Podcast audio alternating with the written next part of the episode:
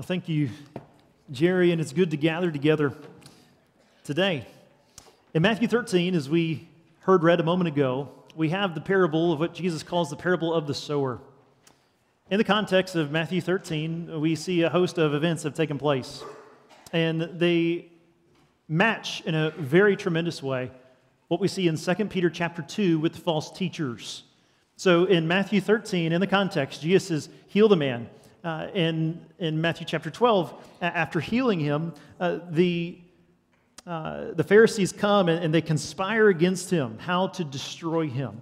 Jesus, to this point, the Gospel of Matthew has very clearly been identified as the Son of Man and the Son of David and all these different titles as the Christ, the Messiah, the, the promised King, the one who would crush the serpent. He truly is the Son who's taken on flesh and dwelled among us. And all the things that he does, uh, the ones who do not know him, the, the Pharisees, they plot in their heart to crush him. And what we see when we come to Matthew chapter 13 in that text, this parable that is given, the disciples ask him, uh, Why do you speak in these ways? Why do you say things like this? And he says, in leading up to this, in, in 13 12, uh, To you it has been given to know the secrets of the kingdom of heaven, but to them it has not been given. This is why I speak to them in parables, because seeing they do not see, listen, and hearing they do not hear, nor do they understand. But blessed are you, in verse 16 of 13, for they see uh, uh, and uh, you hear. So blessed are your eyes, for, for you see and, and you hear with your ears. Those that are presented with Christ, this seed, as Jesus is the sower, the world is his. The good news of the gospel is able to produce this multitude of fruit 30, 60, 100 fold of new life in a believer and through a believer into the world. This life of fruitfulness. But some will hear and they will not believe. But they'll seem to receive the message for a long enough time to gain credence in the context of the congregations. And what we see in 2 Peter chapter 2 is a reflection of the false soils. The false teachers, they resemble the false soil. See, when we hear this, when, when oftentimes, anyway, when I, when I hear and read through the Gospel of Matthew and I think of these soils, I think of them as a quick occurrence. But what we see in 2 Peter is that individuals have come in and heard the gospel message, they've heard the truth, and they've been welcomed into the local congregations for long enough to gain credence and credibility to be teachers. And yet, in that span of time, they've abandoned the gospel. And in their abandoning of the gospel, though, they've not given up their influence in the congregations. And in their sensuality and in their being filled with greed, they prey upon a number of those in the congregations, leading them after themselves in their pride to their own destruction. And when we look at this text, we're going to note today both the similarities of these false soils with the false teachers. But we're not just going to stay there. We're going to notice some similarities. We'll, we'll, we'll, see some attributes, some aspects of the false teachers again. But we don't find ourselves paralyzed in fear of the false teachers, for we fear God. And this text leads us to, with even greater urgency, grow our love and affection for Christ and for his people and to be rooted in joy in his word, for it is the fruitful way. The reminder of Matthew 13 and the reminder ultimately in 2 Peter chapter 2 today is that we have been blessed with the fruitful way. No matter the way things may seem or appear or feel, that there is a fruitful way in the Lord and Savior Jesus Christ. The good news to be rooted in and to blossom in and to see what the Lord does through us the good that he does through us because we've received new life in Christ, in the Son of God. So let's look first as we note that false teachers resemble the faulty soils of Matthew. False teachers resemble the faulty soils of Matthew. Let's look at the first of those two. In verses 10 through 14, we note that like the seed along the path and the rocky ground, in both of those ways, the false teachers, they, they do not fear God, nor do they long consider his word. And those two are related. In 1 John, we see this being consistently applied. If you love God, then obey him, he tells us. And so those that don't fear God, they don't long consider his word. We don't have a, a stopwatch on how that takes place. Again, I, I think in 2 Peter we have evidence that it lasts maybe a little longer than what we would presume. But like the seed along the path and the rocky ground, they don't fear God, nor do they long consider his word. Now we note that in chapter 2 follows chapter 1. That's how math works. Chapter 2 is after chapter 1. And, and, let's take a moment to look back to chapter 1. Let's remind ourselves in 2 Peter what have we learned thus far? We've learned that believers, we've received an inheritance, we've received a salvation equal to that of the apostles. We receive the Lord has, has, has given us by these divine qualities to grow in godliness. We've seen that we're to make every effort and we can grow in fruitfulness, he tells us in chapter 1, verse 5. So we're able, we've been brought to newness of life. We have the righteousness of Christ clothing us, and we're able to grow in fruitfulness. And now we see the false teachers who can produce a lot of things, but they cannot produce fruitfulness, nor do they long to produce fruitfulness.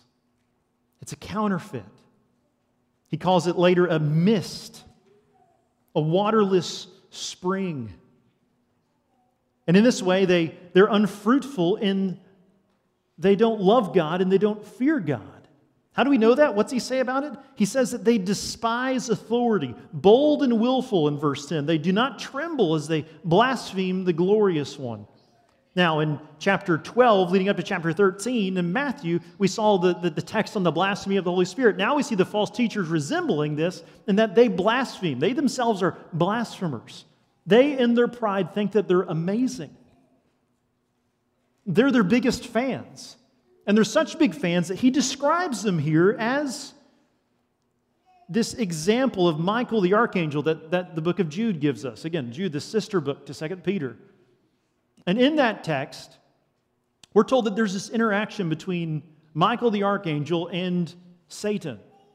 And this interaction takes place, but Michael the archangel, he doesn't, even though he's an angel, he doesn't rely upon his own authority and his own status, but instead, he says, The Lord rebuke you.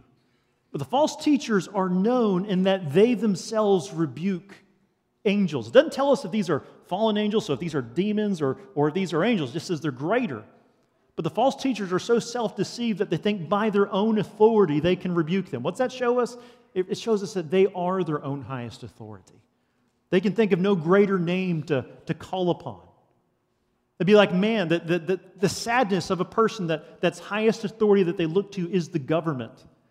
And then the government must be the one to make all things right because it's the highest authority that they could ever dream of or know. Because they don't know the God who made them and cares for them and sustains their every breath. That's what we see with the false teachers. They are their biggest fans. They are the greatest authorities that they know. So they, they call on their own authorities. They think they're incredible, but in reality, how are they described before God? Do you remember the description of King Saul? Remember King Saul when the Holy Spirit, not, not talking in a regeneration sense, but we see the Holy Spirit, he comes on people and he, and he leaves people in different ways. The Old Testament, different than that we see with the New Testament. So just as Pastor Roman prayed at the beginning of our service, the Holy Spirit who's come upon us as believers, he doesn't leave us as believers. We've been sealed with the Holy Spirit. The person of the Holy Spirit, he indwells us. But in the Old Testament, we see for the King of Israel, this, this high intercessor for the land, King Saul in his hardness against God the Holy Spirit leaves King Saul. It's going to come upon David to lead Israel, God's chosen nation. And what happens to David? He becomes just like this description. He becomes like an irrational animal, a creature of instinct, rather than the king of the people of God. And that's how the false teachers are described. They think they're incredible, but in reality, they are as instinctual animals, irrational and reactive. So, in this, we would say, may we never underestimate the reality of depravity. May we never underestimate the dangers of pure humanism. What man can achieve and man can do, but believing that they're their own greatest authority, the wickedness that they can do, but then putting a beautiful bow on top of it and celebrating. And as believers in Christ, By God's grace, the veil's been pulled back, and we see the kindness and we see the reality of truth and the sanctity of life and the, and the way of life. And it burdens us when you have family members and we have friends that, that are enslaved to the ways of the world. And they celebrate the ways of the unbelieving world. And we see the depravity of that, and it breaks us and it crushes us. And it can lead us to say, God, are, are you going to intervene in this? And yet, it's in those moments when we trust that God is faithful. And we obey Him regardless. We worship Him regardless. We give our life to Him and obey Him regardless. One of the more healthy habits I've established is the last several years, uh, I've, in the uh, very beginning of the year, I've made it a habit uh, to read uh, the Screwtape Letters. One of C.S. Lewis is just a, a neat writing. You can read it, it's not very long at all. So that's not a humble brag. It's not very long at all. Okay, so, so the Screwtape Letters is not a, it's not a, it's not a true book, but it's, it's a fiction book, but there's just a lot of incredible interactions. So we have in this, we have uh, Uncle Screwtape, this, this senior demon who writes to Wormwood. This, so he's a retired demon, and he writes to Wormwood, this young rookie demon on the beat. And they go back and forth in interactions, and you're able to read them. And in chapter 8, towards the very end of it, uh, Screwtape gives this warning to Wormwood, who's getting pretty excited because he sees, it seems, the hopelessness of the one he's assigned to. Let me read it for you. He says, Do not be deceived, Wormwood. Our cause is never more in danger than when a human, no longer desiring but intending to do our enemy's will, he looks around upon a universe from which every trace of him seems to have vanished and asks, why he has been forsaken and yet still obeys. Beloved, no matter how the world looks, we trust and obey our King. He's faithful and always working. He'll never leave us, He'll never forsake us.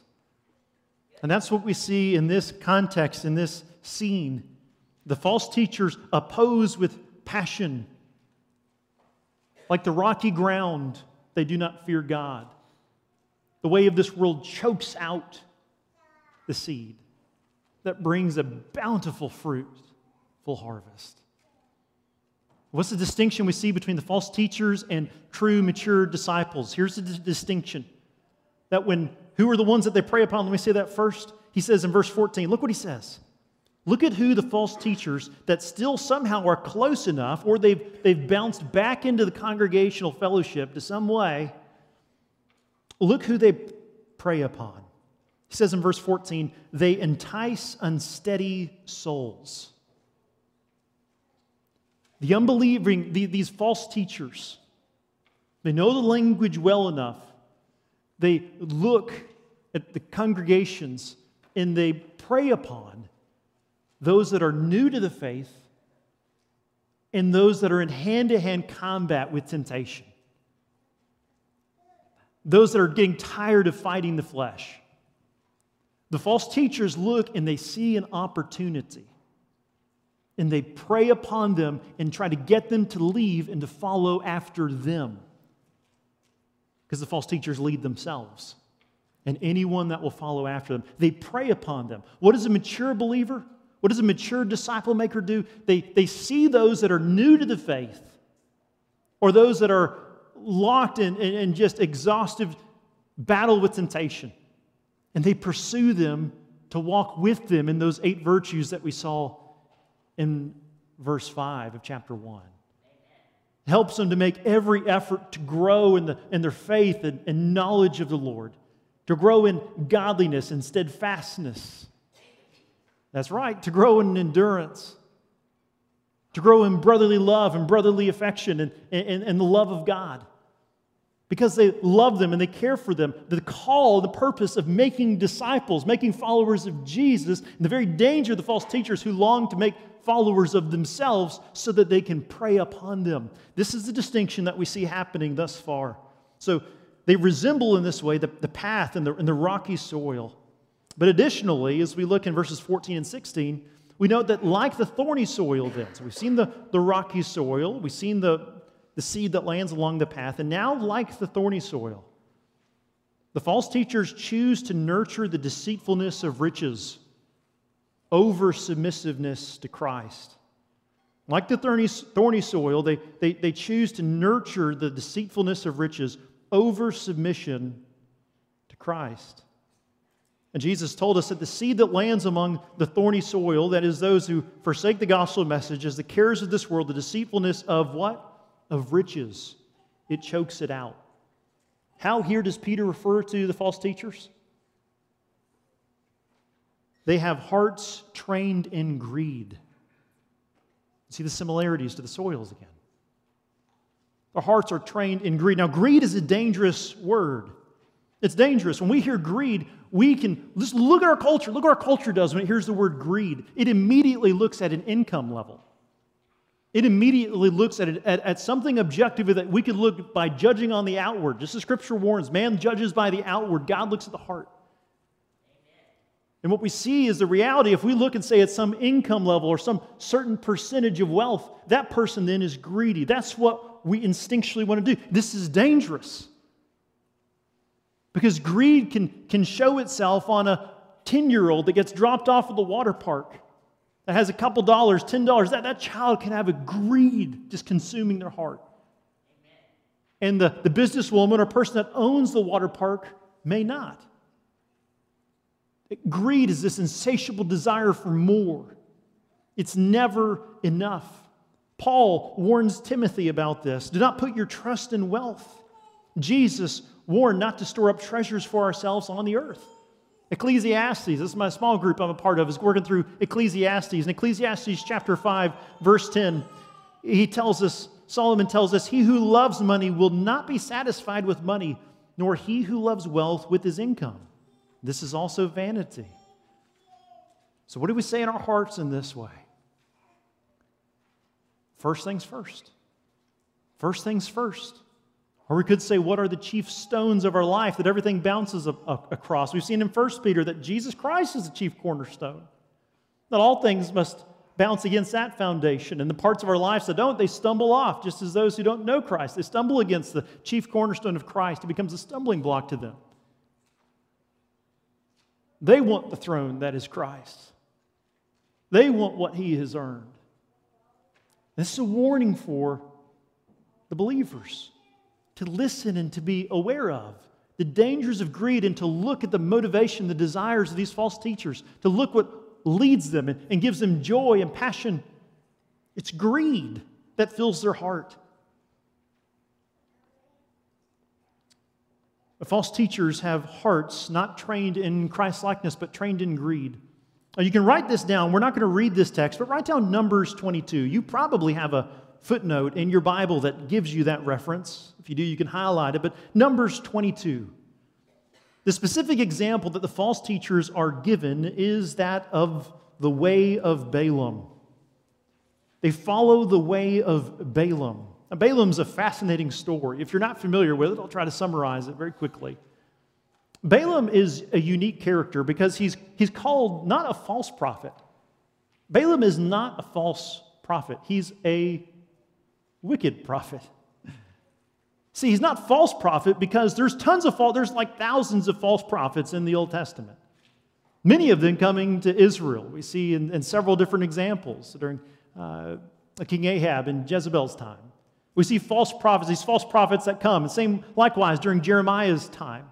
These false prophets come and they raise up and they pretend to hear from God, and they usually tell the people, it's okay.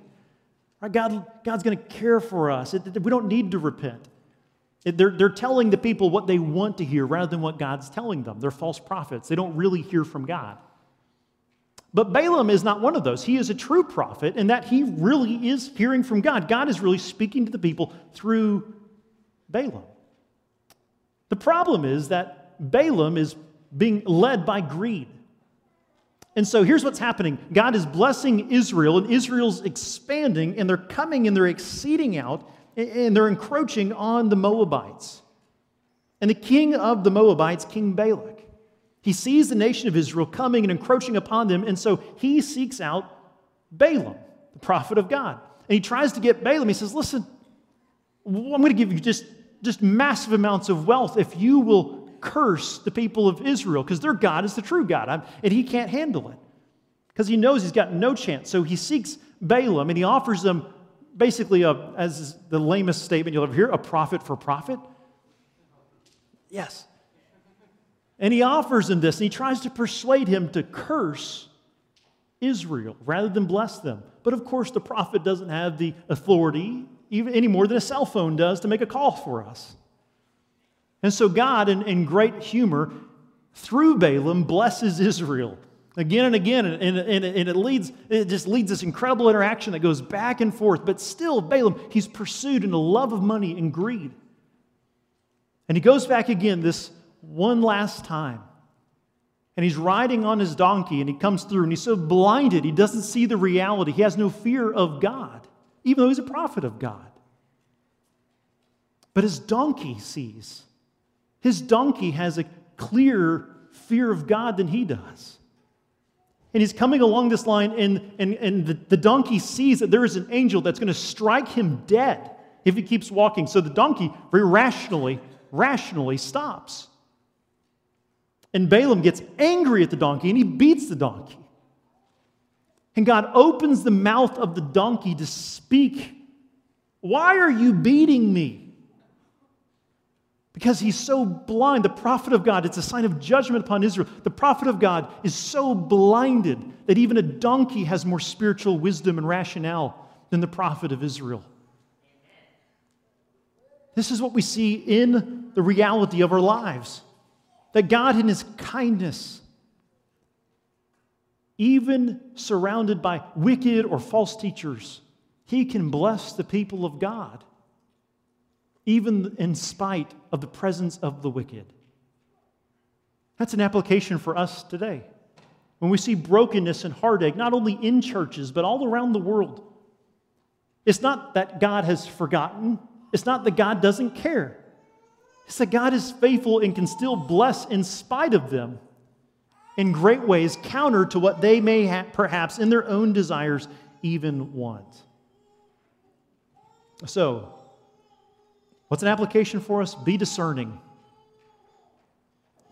Test the teachings. Ask your pastors, be in close enough community that you can likewise hold one another accountable.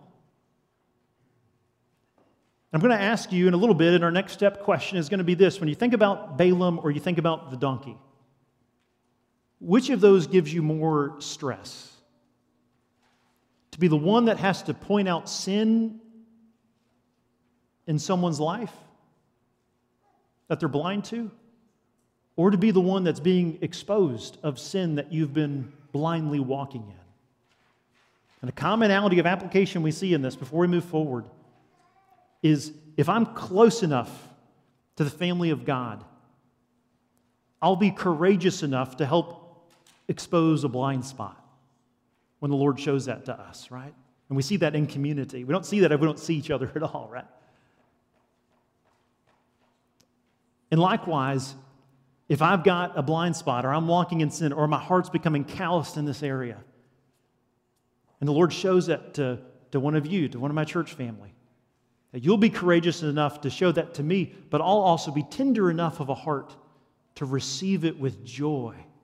The wounds of a brother will be beautiful. We'll be grateful for them. So we pray, Lord, lean in and help us to grow in this way. The false teachers resemble the faulty soils. And second, as we look at verses 17 through 22, though we are aware of the schemes of false teachers, we do not fear them. We're aware of their schemes. We're even aware of how they symbolically represent the three false soils of Matthew 13. But it doesn't plunge us into paralysis by analysis or fear. Instead, it leads us to urgency to, to grow our affections for Christ, to grow our affections for the bride of Christ, and to be anchored and rooted in the Spirit breathed word. In short, we could say it leads us to, to long to be busy making disciples of Jesus Christ. There's no better way, there's no better aim. So we know first, let's look at one of the schemes. We're aware of the scheme. So, what is one of the common schemes? Verse 17 through 19 of the false teachers, they speak with an attractive confidence as they promise what they cannot deliver. False teachers through all generations, whether it was 2,000 years ago, whether it was 4,000 years ago, or whether it's today, whether it's speaking in Arabic or in English, false teachers have this commonality. They speak with an incredible confidence, an attractive confidence as they promise things that they truly cannot deliver upon. We know that, that any teacher, apart from God's word and the hope and truth of the gospel, we know that, right? We know that there's, there's, there is no true way of life outside of the true gospel. Repentance and faith and, and trust in Jesus Christ alone for forgiveness of sins. We know that He's the one that defeated death. He is our value and our identity, the one we rest in, the one that, we, that, that He works through us. He makes our lives a good work that flows good works. That's the kindness of our God. And what does Peter say of the false teachers in verse 17? They are what? They are a waterless spring. They are mists driven by a storm. Now, I want you to imagine for a moment that we live in a desert climate. And right now, with this weather, that's a good thought to take on, right? Just imagine a desert climate. And we'll just stay there for like 15 minutes and enjoy that thought.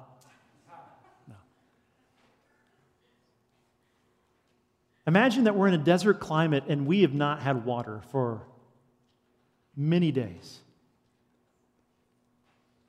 And off in the distance, we see this dark cloud.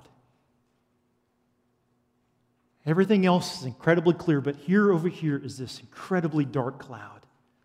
Thunder begins to rattle within it, and lightning. We can hear it. And then this big gust of wind comes our way in this mist. Just hits our skin. We're so thirsty. And the cloud comes closer and closer, but no rain comes from the cloud just the front of mist. That's what false teachers are. We know they can't deliver. They're waterless springs. They're a mist moved at the front of a storm. And so in our lives, we want to pray, Lord, would you help us? Holy Spirit, make us aware of the times in our lives, in my life, when I am most thirsty. Show me the season, show me the moment, show me the time of even the week and the time of the day when I find myself most thirsty. And we've spoken about this before when we went through our Psalm 119 series, the very beginning. We walked through Matthew chapter 4. And we saw that, that example, this acronym, not original to me, but HALTS, H A L T S. It's a great reminder of this because yeah, I think it's, it's a commonality of each of us as human beings. When we find ourselves in seasons, H stands for hungry. When you find yourself very hungry, it impacts physical beings, it impacts the rest of ourselves. So when we're hungry, we can find ourselves being unstable, not quite of a right mind. So, how are we eating? What are we taking in? A stands for angry. We find ourselves just, just angry. Now, we think of Jesus in Matthew chapter 4, tempted the wilderness. He was certainly hungry. It says that. He was angry. He was righteously angry at what Satan was doing and tempting him. He was angry. But we perhaps, in seasons of our life, find ourselves righteously angry, yes, praise God, but also selfishly angry, just for things that didn't work out the way that we longed for them to work out. So when we're righteously angry or selfishly angry, selfishly angry in particular, we want to be aware of that because we can find ourselves thirsty, more vulnerable to the mist. L stands for lonely. I mean, COVID has really stressed that, hasn't it? Uh, the, the distance and being alone or emotionally alone. Very lonely, bored. We find ourselves in seasons of boredom, and therein other things look more and more attractive to us. We find ourselves being tired. Jesus was alone. The Holy Spirit led him into the wilderness alone. Tired. We're not sleeping well. Stressed, halts, stressed. we're just horrified about the future, we're stressed. In those seasons, it's so very vital that we're aware that moments of boredom often prove ways of curiosity, and curiosity is usually when we start looking for those clouds rather than anchoring down in the spirit breathed word. So we, we pray and we ask God to, to, to make us never be tired of making every effort. That chapter 1, verse 5. Lord, help me to never be tired of making every effort to supplement my faith with, with knowledge and all the rest of the virtues. Help me never to be tired to provide provision for the flesh in this way. Because what do these do? How do they speak in verse 18? How are they described? They speak loud boasts. They are, by default, made for social media. The attraction and the boastfulness, the excitement and the glamour, they are made for it. And there is something about that that captures our attention. And it works for the enemy 2,000 years ago. Now, what I want to do for us is these false teachers find themselves being so polished and so confident and so skilled at gaining attention that even stable ones find their eyes beginning to, to linger and to look. So, what I want to do right now is I want you to look over to Proverbs chapter 7. If you don't have a Bible, you can look at the Pewback Bible. That's page 531. I want to read together Proverbs chapter 7. It's uh, the men's huddle that I'm a part of. We were working through the book of Proverbs. Proverbs 7 is one we just had to camp out on and slow down on. And what we're going to note, just as we've already noted similarities in Matthew 13 to 2 Peter chapter 2, what we're going to note now is Proverbs chapter 7. Here's homework as we read through it together. It's not homework, it's here work. Okay, we're doing it right now. In Matthew chapter in Proverbs chapter 7 as we look, I want you to underline any similarities to what we just read describing the false teachers so far. Just let them jump out to you. If you see similarities of the adulterous woman compared to the false teachers, there's several of them. And what I want to pray as we work through this, we want to pray the Holy Spirit to convict us each appropriately and, and to expose those areas where we find ourselves wandering where we are not made to, ways that do not lead to the way of life and the way of our Lord. So let's look at these similarities between the false teachers and the adulterous woman of Proverbs 7. Here we go. Listen to this. There's wisdom from Solomon for his sons. He says, My son, keep my words and treasure up my command, commandments with you. Keep my commandments and live. Keep my teaching as the apple of your eye. Bind them on your fingertips. Write them on the tablet of your heart. Say to wisdom, You are my sister, and, and call insight your, your intimate friend. So they're growing in their affection for the way and word of the Lord. Similarity. Verse 5 To keep you from the forbidden woman, from the adulteress with her smooth words. For at the window of my house I have looked out through the, my lattice, and I have seen among the simple, I have perceived among the youths a young man lacking sense. Who did the false teachers target? The vulnerable. What is this man doing? He's young, he's lacking sense. Passing along the street near her corner, taking the road to her house. In the twilight, in the evening, at the time of night and darkness, there's momentum building. And behold, the woman meets him, dressed as a prostitute, wildly at heart. She is loud and wayward. How did verse 18 of chapter 2 describe the false teachers? Her feet do not stay at home now in the street, now in the market, and at every corner she lies in wait. She seizes him and kisses him. And with bold face she says to him, I have, I have to offer sacrifices, and today I have paid my vows. So now I have come out to meet you, to seek you eagerly, and I have found you. The mists of the water are hitting his face, aren't they?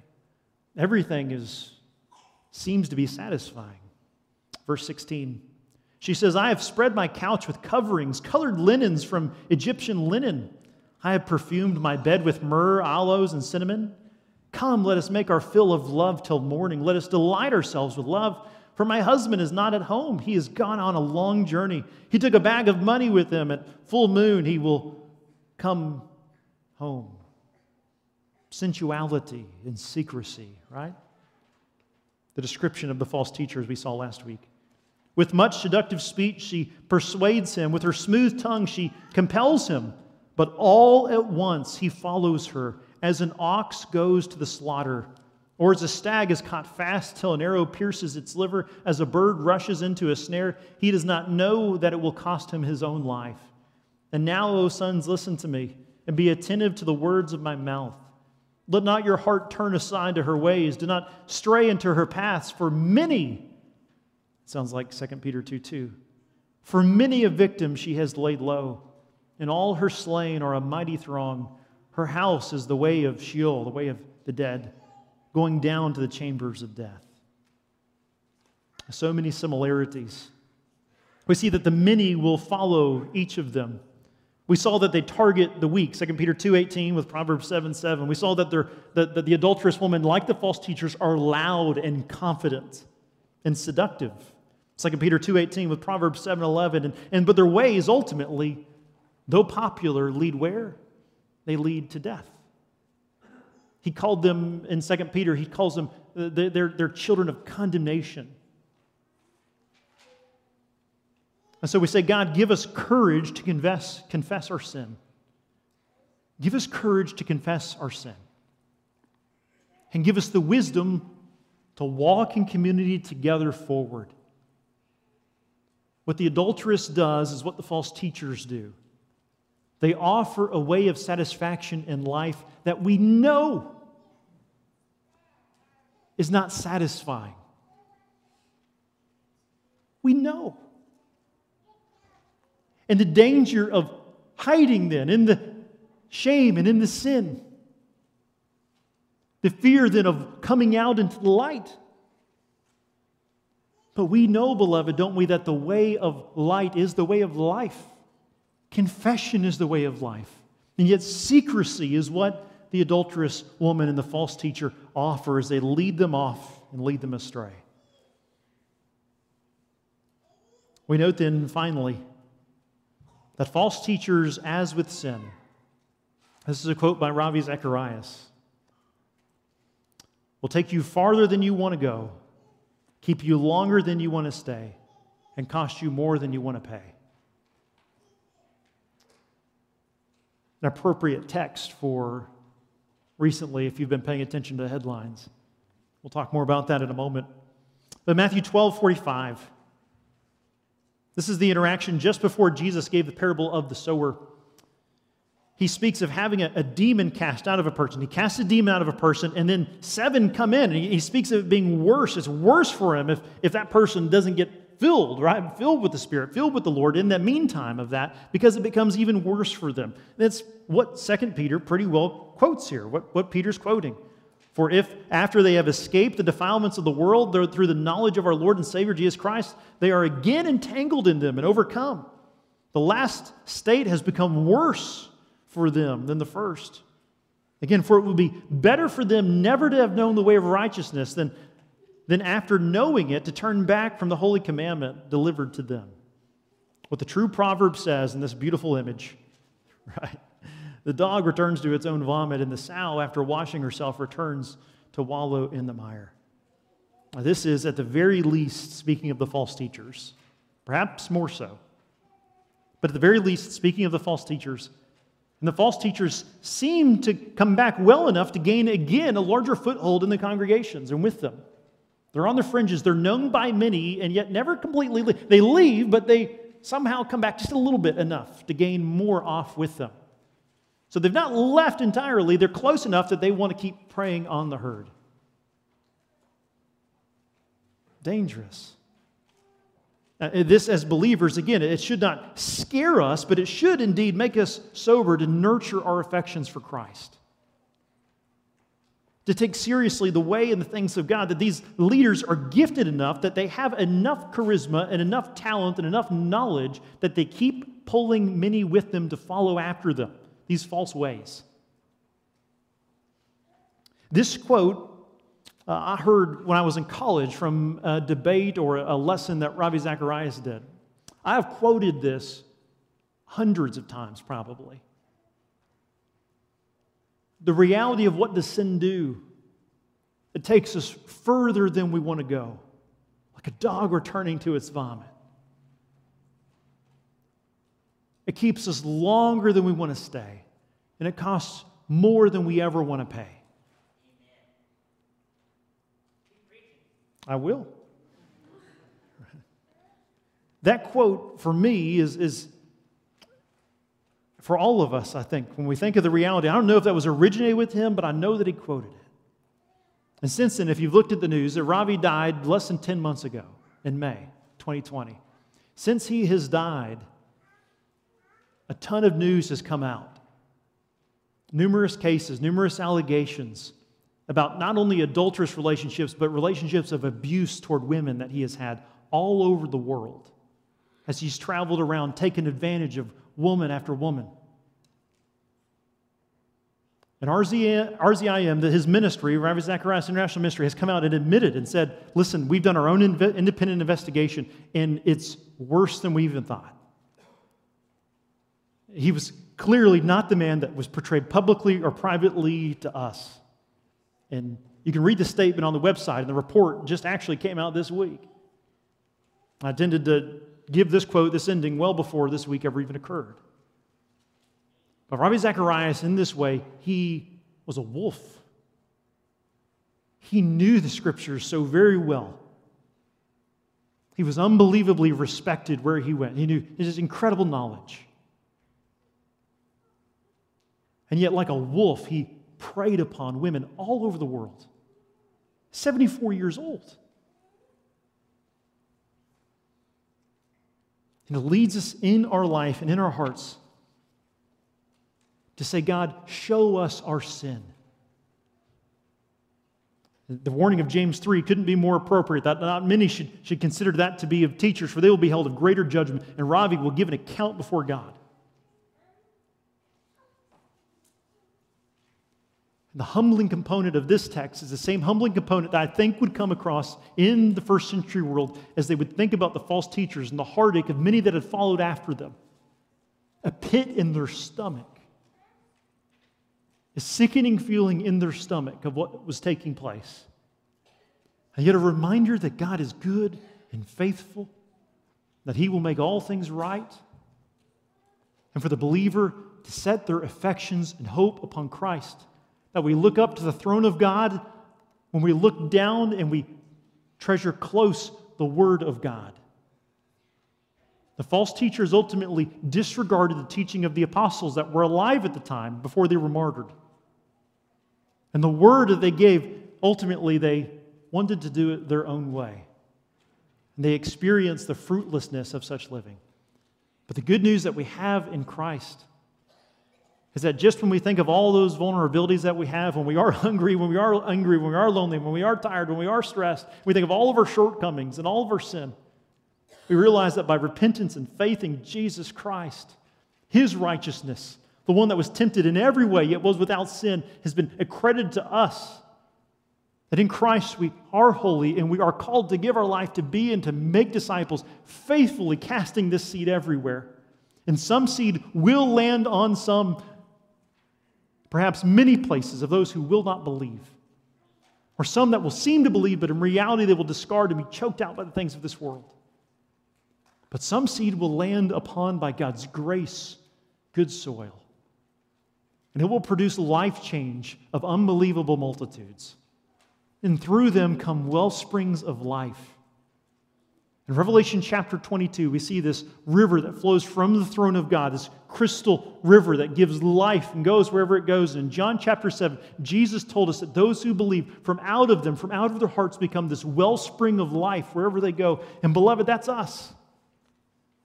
In the season when we look at depravity or we look at unbelievable heartache situations like, like Ravi Zacharias, and we say, This is so crushing.